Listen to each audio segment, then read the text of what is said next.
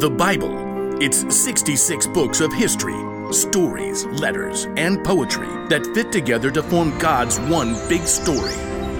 The epic adventure of how He created us and loves us so much that He made a way to rescue us. As we travel through the Bible, from Genesis to Revelation, we discover people who met God and found their lives changed forever. Now, for an amazing story, inspired by the book of Genesis, chapter 1, verses 26 through 28. In the beginning, God took nothing and made everything. From darkness, God called out light. God poured out waters and stretched the sky far overhead like an unpainted canvas. He shaped dry land and canyons and great mountain ranges, and then decked them out with trees and vines and plants of every kind. God spun the moon and sun and stars and planets out into space, and then he filled the oceans with fish and the sky with birds. God thought up an amazing variety of animals to crawl and hop and race over the earth. All of this was incredible, unbelievable, the most artistic show of power ever.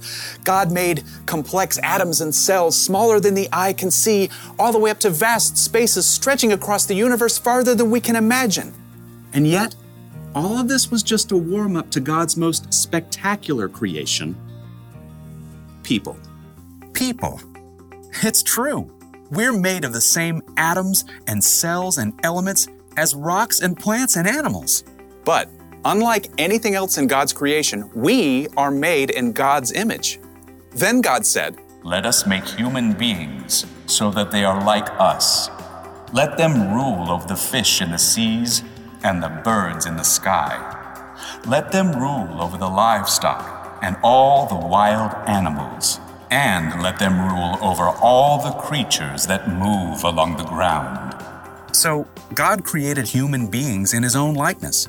He created them to be like Himself. He created them as male and female. You are made in God's image. Now, that does not mean God shares your eye color, or your freckles, or even your quirky smile.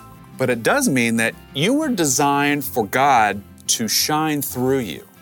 You were made to show the world God's love, God's grace and mercy, God's joy, God's peace, God's kindness, God's wisdom.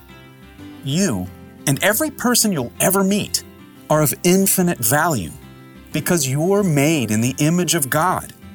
And here's what's even more amazing God didn't design us to turn into a bunch of little robots who look and act the same when we follow Him. Instead, the more time you spend with God, asking Him to transform your thoughts and words and choices, the more you become uniquely you. As you follow Jesus and reflect God's light more clearly, you'll be able to do the things that God has designed for you and no one else. So, next time you look in the mirror, Remember, you're looking at the image of God, and no one in this world can reflect Him just the way you do.